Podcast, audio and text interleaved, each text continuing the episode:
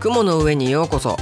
こそ。こんにちは7歳です。アシスタントの F だわ。ここ雲の上では1週間のゲーム情報の中から気になったものをピックアップしてお話ししております。広々とした雲の上でゆっくりとくつろいで一緒にゲーム情報を楽しみましょ本日のドリンクをご用意いたしますので少々お待ちください。今回はフファイナルファンタジーの召喚獣イフリートをイメージしたカシスオレンジです。どうぞ。はい僕もいただきます乾杯。うまい。カシオレってさベタだけどさ結局美味しいよねなんか。じゃあ今日も早速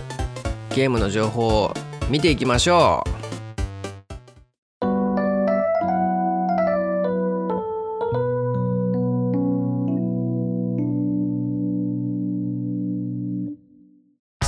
気になるセブン。よいしょ。えこのコーナーでは1週間のゲーム情報の中から個人的に気になったものを7個ピックアップしてお話ししていきます。え期間はえ2023年2月26日日曜日から3月4日土曜日までです、えーでは早速いきましょう。1個目のニュースお願いいたします。FF16 メディアツアー開催はい、こちらはですね、ファイナルファンタジー16のですね、えーメディアに向けてですね、えープレイヤブル、えーツアーみたいなものを行ったそうなんですけれども、えーそれと合わせてですね、え制作陣にインタビューが行われたということでですね、えー、4ゲーマーの方にですねインタビューが載っててでちょっと面白かったので今回ピックアップいたしました。でちょっと個人的に面白かったところをちょこちょこっとご紹介するんですけれども、えまず今回の「ファイナルファンタジー16」で、えー肝要となっているのが、えーバトルがアクションになっているっていうところらしいんですけれども、えーそこで重要な人物となってくるスタッフがえーとですね元カプコンで、アクションゲームを担当していた、鈴木亮太さんという方がですね今回スクエア・エニックスに転職をしてでそんで「ファイナルファンタジー16」の制作チームに入ったということなんですって。でこの鈴木さんという方はデビル・メイクライ5のアクションを担当されてたっていう経歴の持ち主らしくてですねえーその他、えー20年間ずっとアクションやってたということです。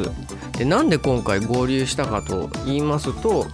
この鈴木さんっていう方がですねちょっと将来のキャリアっていうものを考えている考えていた考えていたらしいんですよ個人的にその転職を考えている時に、えー自分みたいなねアクションに偏った人間ってスクエア・エニックスさんに需要ありますかね？みたいな話をスクエニの関係者の方にしたことがあったらしいんですよ。でそれが人づてに伝わって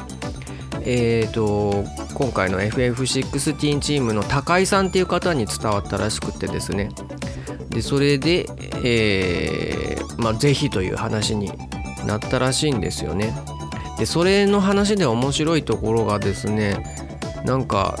その話を聞いてすぐそのよプロデューサーの吉田直樹さんがですねすぐ鈴木さんに会うわっていう話になったらしいんですけれどもその時になんかね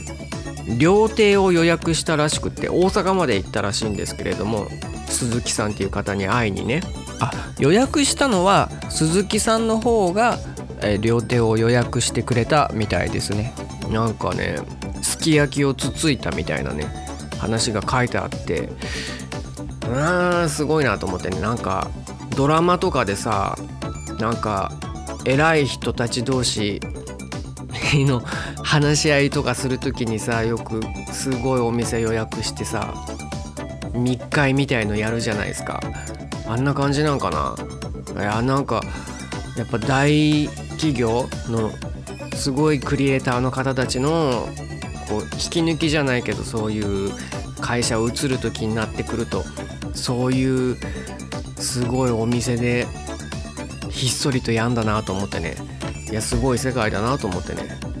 料亭を経て ファイナルファンタジーチームに参戦したということらしいですね。うん、でインタビューで他にあとまあそれをメインに書いてるわけじゃなくてその鈴木さんが入ったおかげでねアクションの制作がだいぶ、えー、いいものになったみたいなことが書いてあって結構自信があるようなことが書いてありましたね。でちょっともう一個気になったところとして挙げさせていただくのは今回その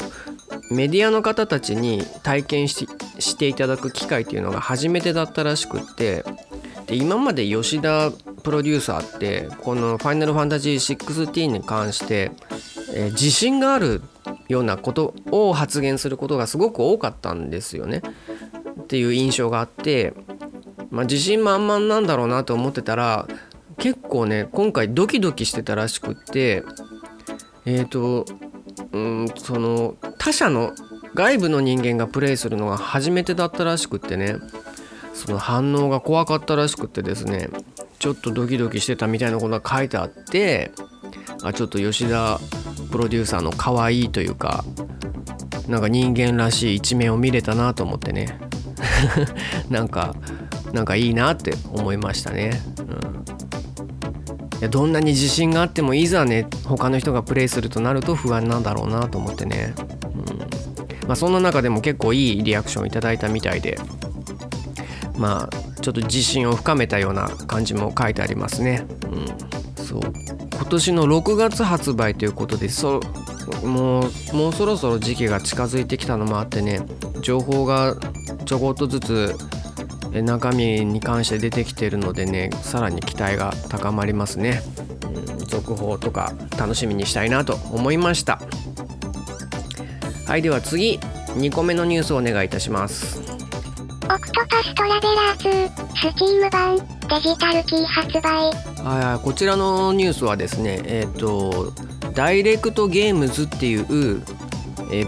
PC ゲームのデジタルキーっていうのを販売している会社がですね Steam 版のオクトパスオクトパストラベラー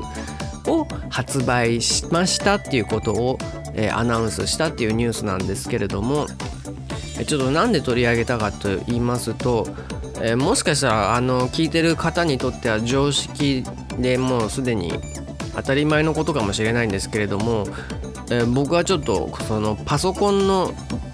パソコンゲームのデジタルキーっていうのが聞き慣れなくって何なんだろうと思ってねちょっと気になったんで取り上げたんですけどあの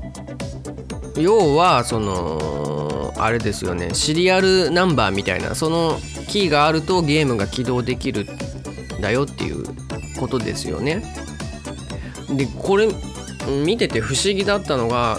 スチームって普通にスチームのサイトでゲーム買えるじゃないですかなのになんでこのデジタルキーっていう販売がねビジネスとして成り立ってんのかなと思ってね、まあ、ちょっとだけですけど調べてみたんですけれどもこのデジタルキーで買うと結構格安で買えることが多いらしいんですよ。その理由っていうのはちょっとよくは分かんないんだけどね。そのゲームじゃなくってそのオフィス用の Windows 用ソフトとかでデジタルキーを見たことがあってその時はねなんか法人向けに発売した法人向けに一度販売した、えー、オフィスのライセンスがその必要なくなって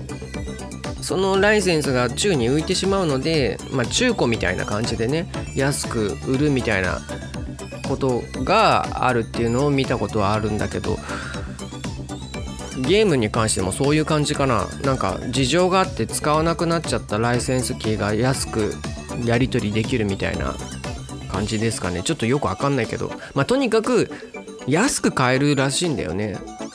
すごいいいね。だからデジタルキーのサイトをチェックしとくと Steam のセールとかよりも安く買えるかもしれないっていうことですよね。うん、ちょっと僕はねデジタルキーっていうのねちょっと注目してチェックしようかなと思いましたね。これを機会にね。ダイレクトゲームズだって。他にもなんかいろいろ調べるとデジタルキーっていうのを扱ってる会社とかサイトがあるみたいなんでね。ちょっと調べてみるといいかもしれないですね。はいでは次、えー3個目のニュースをお願いいたしますスクエニチャンネルで HD2D の誕生日は公開。はいこちらはですね、えースクエア・エニックスの公式の YouTube チャンネルでですねえっ、と3月の1日かな？オクトバスオクトパストラベラー2の、まあ、プロモーション系の動画なんですけれども、えー HD2D の誕生と進化っていうタイトルでえどんな感じで今回の今回というかオクトパストラベラー1と2のね両方合わせてこう HD2D っていうのをどうやって作ってったかみたいなね過程をですねざっくりとなんですけれども紹介する番組がありましてでこれ実際に見てね結構面白かったんでちょっと紹介させていただきました。えっ、とねアクワイアっていう会社の方とあとスクエニのプロデューサーの方がそれぞれ出てきたんですけれども主にその HD2D のグラフィック作ったのがそのアクワイアの会社の方が中心となって作ったみたいでそのアクワイアの方がほとんど喋られてましたね。ちょっと面白いなと思ったのはそのアクワイアっていう会社に直接頼んだんではなくて何個か会社に声かけてコンペの形式で、えーアクワイアっていう会社に決まったっていうのが、まあ、ちょっとね面白いなと思ったのと、まあ、厳しい世界だなっていうのも思ったんですけどね。まあそれまでにないものだっただろうからね試しにいろんなところに作ってもらったんでしょうけどね、うん、でその他ちょっと面白いなと思ったのは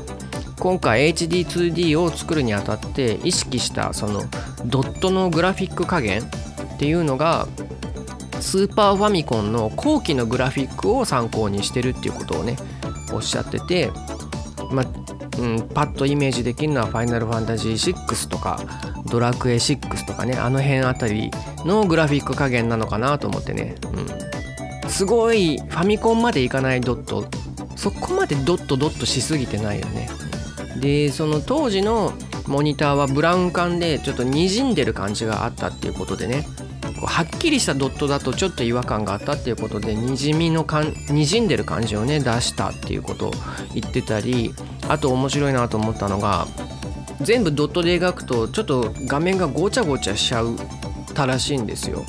でちょっと見やすくするにはどうしたらいいかなっていうことを考えてる中で、えー、と情報量を整理してえー中心部だけをはっきり描くっていうことをやるために、えー画面の上と下をぼやかしたっていうことを言っててね。でそのぼやかしたってぼやかしに関してあの歴史上の画家のレンブラントっていう方がいるらしいんですけれどもそのレンブラントの技法を、えーヒントにして、えー作ったっていうようなねお話をされててね、えー面白いなって思いました。僕もその過去にその学校の講義でそのレンブラントをちらっと触れたことがあるくらいで、えー 名前を知ってるぐらいですけどそんなところからヒントを得るんだなと思ってね。改めて言われてみれば最近の流行りの絵とかって10年20年スパンで進化してる技術だと思うんだけど歴史上のね名画って言われるものは何百年スパンの中で残ってるすごい優秀なものを見れるっていうことだからね、うん、名画っていうのはヒントだらけなんだろうねきっとね、うん、そういうの改めて思いましたね、うん、でその方が面白いなと思ったのはこの HD2D を作ってるのはアクワイアっていう会社だけじゃなくって他の会社がねあのライブアライブあと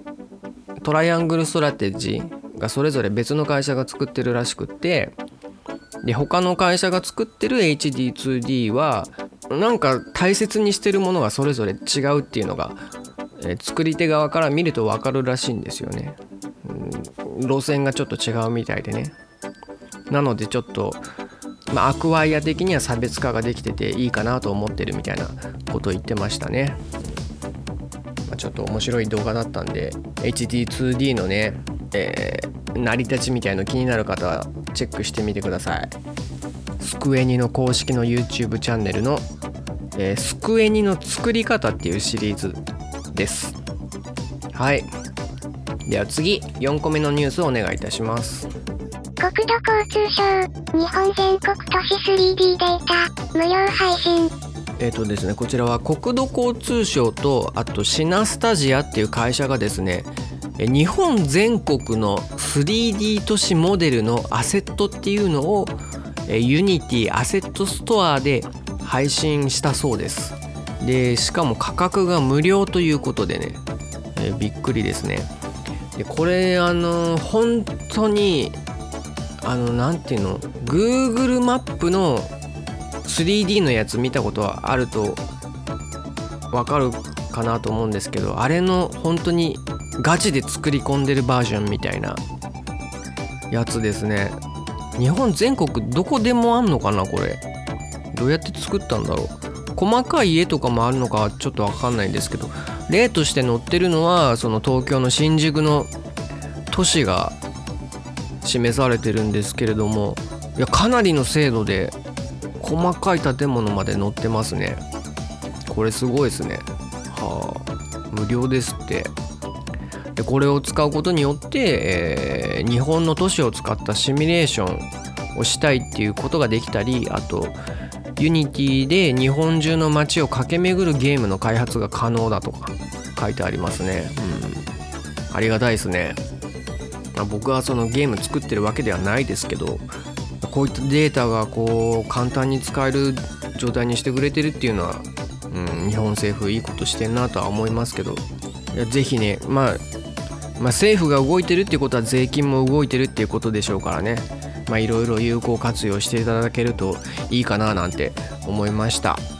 はいじゃあ次5個目のニュースをお願いいたします。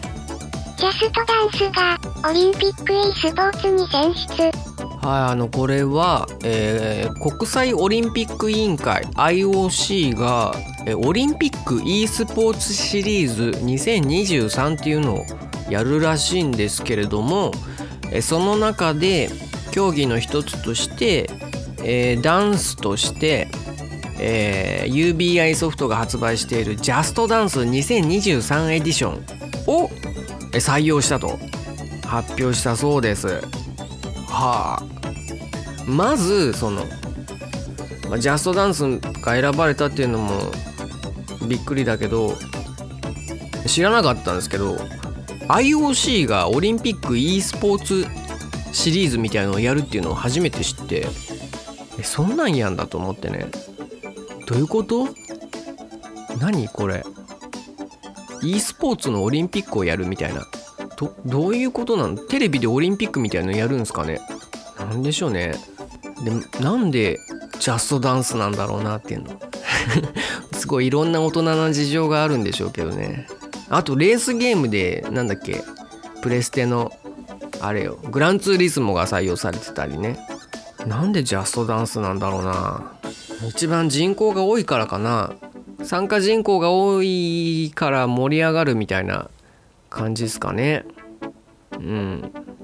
出場者はジャストダンスワールドカップの参加者から選出されるそうですね。このジャストダンスワールドカップって何だろう？僕ジャストダンス2020持ってるんですけれどもゲームの中でねなんかツアーみたいなモードがあってそこで点数競い合うみたいなオンライン対戦モードみたいのもあるんですけどそういうやつかな？なんか参加できるようになってんのかな？で選出されたプレイヤーは、えー、シンガポールのサンテックセンターというところで6月22日から25日にかけて開催される大会に招待される。そうですね。招待だって、えー、交通費とかも出んのかな？いいね。シンガポール旅行できるね。うん。うんまあこれに関しては何だろうな。へえって思うだけにしとこうかな。なんかいいとか悪いとかの判断もできないし。なんだろうな。なんか IOC ってさなんかオリンピックってさいろんな競技大会の中でさやたらなんかすごい権威性っていうかさなんか王者感みたいなさ私たちが一番権威がありますみたいな顔してるつもりはないかもしれないけどさなんか一一大会でしかないのにさやったらなんかすごい大会ですよ感出すよね。よくわかんないけど。どうなんだろう？実際あんのかわかんないけどさ、うん、なんでそんな幅利かせてんだろうなとはいつも思うけど。そうだから e スポーツもさ別にオリンピックがやったからっつって盛り上がるのもなんか違うよね。だダメだ文句ばっか言ってちゃダメだ。ジャストダンスの大会。まあ楽しみにしようかな。はいでは次。6個目のニュースをお願いいたします。ダンスアラウンド稼働1周年イベント開催。はいこちらはですねコナミが、えーゲームセンターとかのアミューズメント施設向けに発表し発表っていうか稼働させてるゲーム。ダンスアラウンドっていうね、えーゲームあダンスのゲームがあるんですけどそれがですね稼働から1周年を迎えたということでそれを記念してイベントが開催中だ。そうです。でそのイベントっていうのは何かっつうとえっとですねエクストラ楽曲がえ条件なしでプレイできるって書いてありますね。そのエクストラ楽曲っていうのは何かっていうとえ通常スタンダードモードでプレイした時に、えー成績が良くな成績をいい状態でクリアしないと遊べないエクストラ楽曲エクストラステージっていうのがあるらしいんですけれどもえ普段はだからそれエクストラステージでないと遊べない楽曲が、えー条件がなしで遊べますよっていうことらしいです。うん。まあちょっとこれ見た時1周年の記念の割にはちょっと地味な 地味なお祝いだなとも思ったけどね、うん、すごい「やった!」って喜ぶのかな普段このダンスアラウンドやってないのであんまりありがたみを感じてないだけかもしれないけど開催期間は3月3日からえ3月12日までだそうです。うん、でこのダンスアラウンドこれ僕はやったことはないんですけど、まあ、今回この記事があったので改めてねどんなゲームか見てみたんですけどなかなかすごいゲームだなと思ってねまずこのえー、と機械の前面にカメラがついてましてでそれでユーザーのダンスの動きをこう感知するわけですよ。でそれと AI を組み合わせて自分がどういう体の動きをしてるかっていうのを分析してリアルタイムで分析してでスコアを出すっていうねシステムになってるらしいんですよ。他に面白い機能としてそのカメラで撮って、えー AI が分析した自分のね体の動きモーションを保存してでスマホ上でチェックできる自分の動きがどんなんだったかっていうのをねチェックできる機能があるらしいんですよ。これ面白いなと思ってね。ただのカメラでの録画じゃなくて、えー、と動きのデータとしてねチェックできるのでおそらく 3D で見れるのかな。ちょっと見てみよう。あ見てみたら、えー、と 3D のアバターが踊ってるデータがムービーとして書き出されたものがチェックできるみたいだね。そうコナミ側としては 3D データは持ってるけどユーザーがチェックできるのは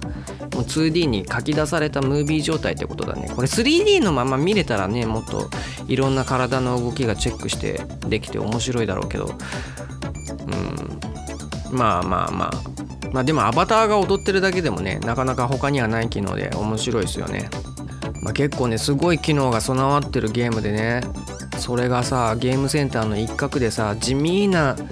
ァンしか得てない状況っていうのがさちょっと寂しくてもったいないなと思ってね。なんか有効活用されてほしいななんて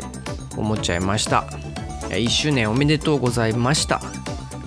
はいでは次、え7個目のニュースをお願いいたします。星のカービィのテイクアウト専門スイーツ店がもうすぐオープン。はい、えーこちらはですねベネリックっていう会社がですね3月3日に発表したんですけれども星のカービィシリーズをモチーフにしたカービィカフェのテイクアウトスイーツの専門店えーカービィカフェプチっていうのを4月13日に東京の東京キャラクターストリートっていうところとあと4月26日には大阪の天王寺ミオっていうところにオープンするらしいです。うん、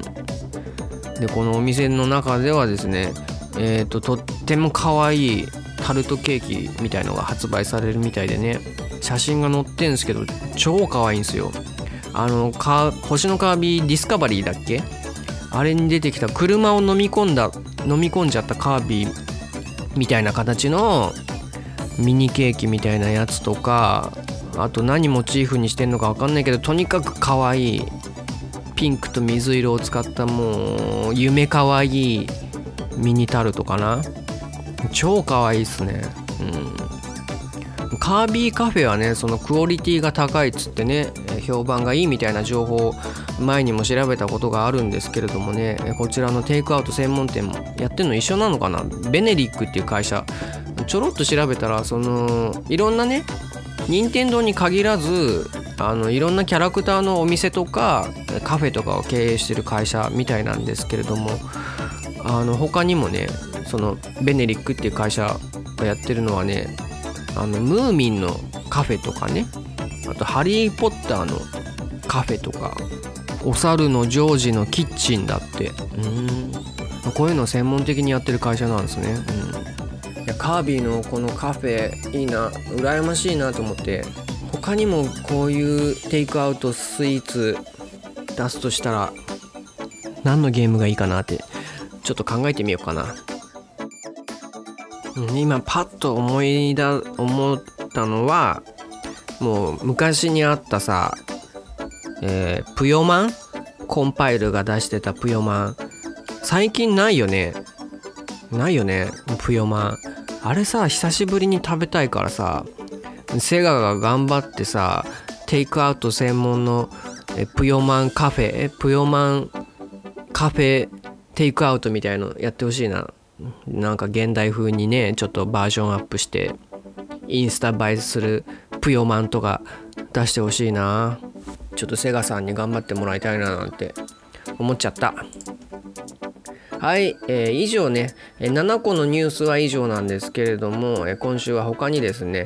メタクエスト2それとメタクエストプロが値下げを発表したそうです。えー、クエスト2がですね256ギガモデルのみなんですけれども値下げで7万4400円が6万4405円約1万円値下げ。うん。でもう一個メタクエストプロの方はですねなんと22万6800円が15万9500円。うーん7万くらいの値下げ？6万くらい？すごいね。一気に値下げしましたね。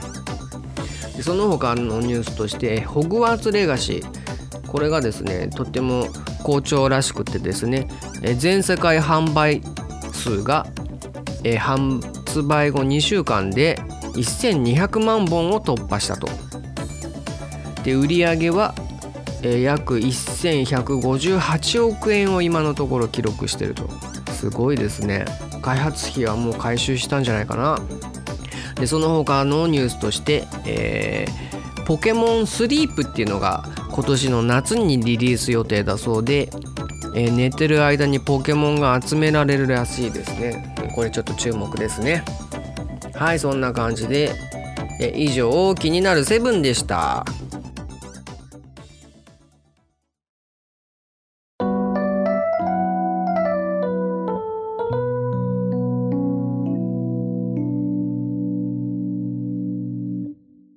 1週間で発売されたゲームたち。よいしょ。えー、1週間でどんなゲームが発売されたんだろうみたいなのね、えー、一緒にチェックしようかなと思うコーナーです。えー、その情報は週刊ファミ通の最新ゲームチェックシートっていうコーナーからチェックいたします、えー、発売期間は、えー、情報コーナーと一緒でね、えー、2023年2月26日日曜日から3月4日土曜日までの間の中のゲームからえー、発表いたします。そうなんだ、えー、全てのゲームではなくて、えーと、ファミ通の方で写真付きで大きく取り上げられているもののみのピックアップとなりますのでご了承ください。では見ていきましょう。まずは3月2日発売。スイッチ。ネオジオポケットカラーセレクションボリューム2ネオジオポケットカラーのゲームがスイッチで遊べるそうでして、えー、10本収録されてるそうですねでこの写真見て僕初めて気づいたんですけどネオジオポケットカラーって画面が正方形なんですね。うん。知らなかった。え持ってる人いたかな？まあ自分の周りネオジオのでかい据え置きのは持ってる友達いたけどちっちゃい携帯のやつは見たことないかもな実況。こういうやつなんですね。こう正方形だと移植がちょっと難しそうだね。はいでは次、えー3月2日スイッチでルーンファクトリー3スペシャルが発売されました。はいこちらはルーンファクトリー3のリメイク作になっているそうですね、えーグラフィックが向上されてたり 3D モデルが新しくなってたりちょっと細かい調整が入ってるみたいですね。はいじゃあ次、えー同じく3月2日スイッチ。ダンジョン・オブ・ジ・エンドレス、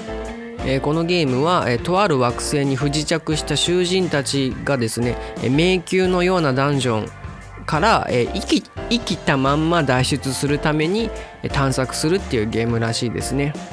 えタイトル通りですねエンドレスなダンジョンだとしたらもう地獄ですね。うん難しそう。はいじゃあ次。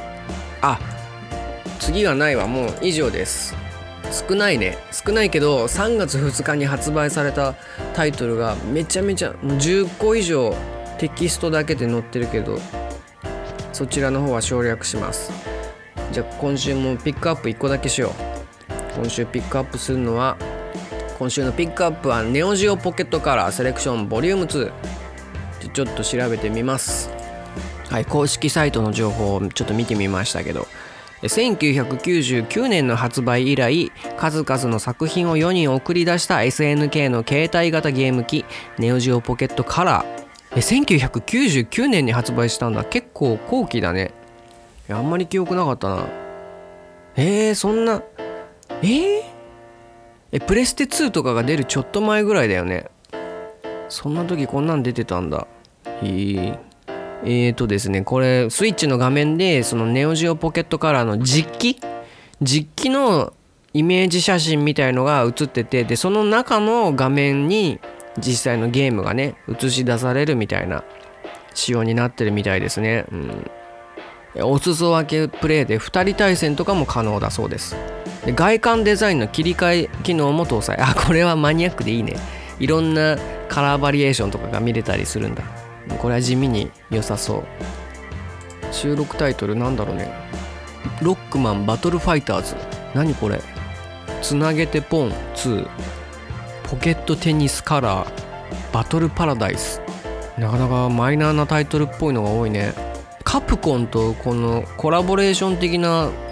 あれだね。格闘ゲームも入ってんね。うーん。いいですねちょっと。今じゃ遊べないようなハードがねこうやって手軽に遊べるのは。いいですね。資料的な役割も果たして面白そうでした。はい以上、えー今週発売されたゲームたちでした。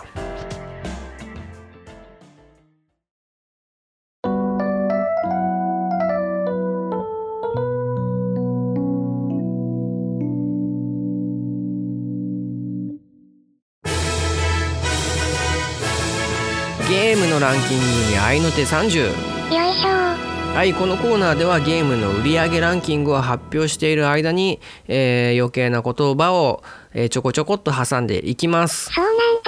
えーデータはですね、えーファミツー .com の、えーゲームソフト販売本数ランキングから引用いたします。えー集計期間は2023年2月20日からえー2月26日までとなっております。はい。では早速いきましょう。えーまずは30位から21位までランキング。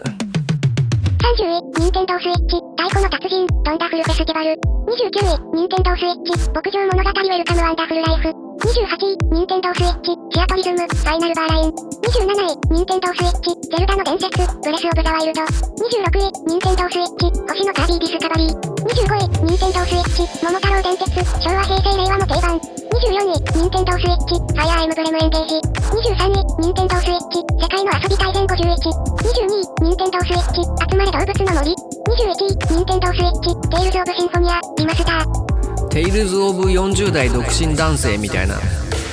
えーニッチなニーズに応えるテイルズもやってみたいはい続いていきましょう、えー20位から、えー11位までランキング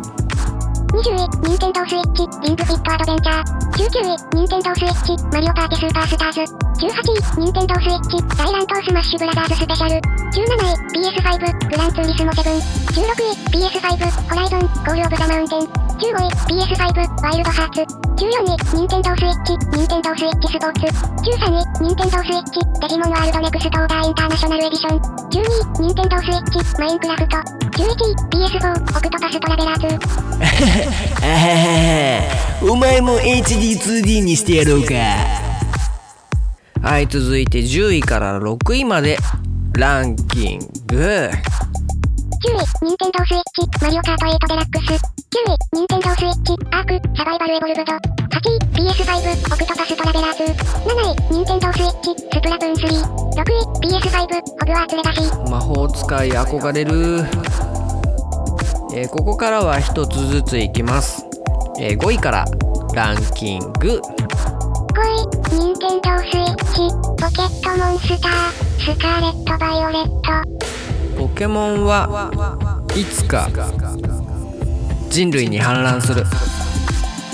位、PS5、龍が如く維新、極み。カップラーメンの名前みたい3位、PS4、龍が如く維新、極み。あーラーメン食べたい2位、ニンテンドースイッチ、オクトパストラベラー2。あートラベラーになりたい1位、ニンテンドースイッチ、星のカービィウィーデラックス。カービィは本気出したら人類の脅威。は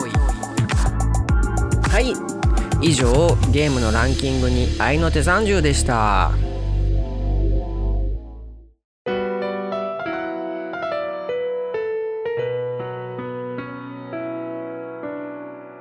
はい今回もゲーム情報のお話ししてきたんですけどいかがだったでしょうか？え気になる情報ありましたでしょうか？えー僕のゲームの話なんですけれども、まあ、相変わらずなんですけれどもね、え寝る前に、えー、プレイステーションビータで、えーポケットムームーっていうねミニゲーム集みたいのやってるんですけれどもね、まあ、相変わらず反射神経試されるようなゲームをやってるんですけどまあ一向になんか上達した感じがしないですね。あとすごい単純なゲームでね神経衰弱ゲームみたいのがあってね。でそれをやってると自分のこの短期記憶みたいのがねこう向上するんじゃないかと思ってやってるんですけどね。なんかねなんか今んとこ上達感がないですね。あの16枚ぐらいのトランプの絵札をこう一気に覚える必要があるゲームなんですけど。ああれくらいの絵札をね一気に覚えられたらねなんかすごい自分すごい感がすごい出るだろうなと思ってんだけどまなまだまだすごいには至ってないなっていうのね。いつかできるようになるのかな？その前に飽きちゃいそうな気がするけどね。まあちょっとできるだけ絵札が一気に16枚覚えられる人間になりたいななんて思いながらやってますね。うん。はい、あとね、えっと、ゲーム実況で「ファイナルファンタジー132」をですねえちょこちょこっと投稿してたりするのでねえもしよかったらチェックしてみてください、はい、まあ、そんな感じで、えー F ちゃん、はいはい。えー第35回目の今回いかがだったでしょうか？聞いて損した。あーそうですか、えー聞くとね得したなんていう風に言ってもらえるようにねそういうところを目指して頑張っていこうかななんて思ったりしたりしなかったりしたり、はい、まあ、そんな感じであの F ちゃんのようにですね、えーご意見ご感想苦情励ましなどありましたらですねえーどうぞお気軽にご連絡をください。えーメールアドレスはファイナル7歳アットマーク Gmail.com えーもしくは概要欄に記載しておりますお便りフォームからご連絡ください。よろしくお願いします。お願いいたします。えーまたですねツイッターの方でも感想などをお待ちしております。えーハッシュタグ雲の上芸えーもしくはハッシュタグ雲上芸をつけていただけると、えーとっても嬉しいです。よろしくお願いします。よろしくお願いいたします。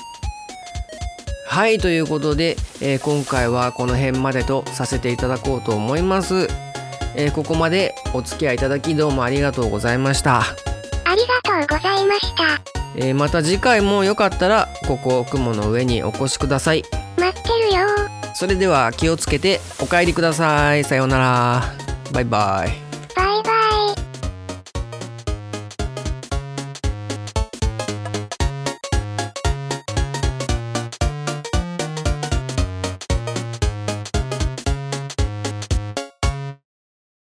ポッドキャストやりたいと思い立ったら、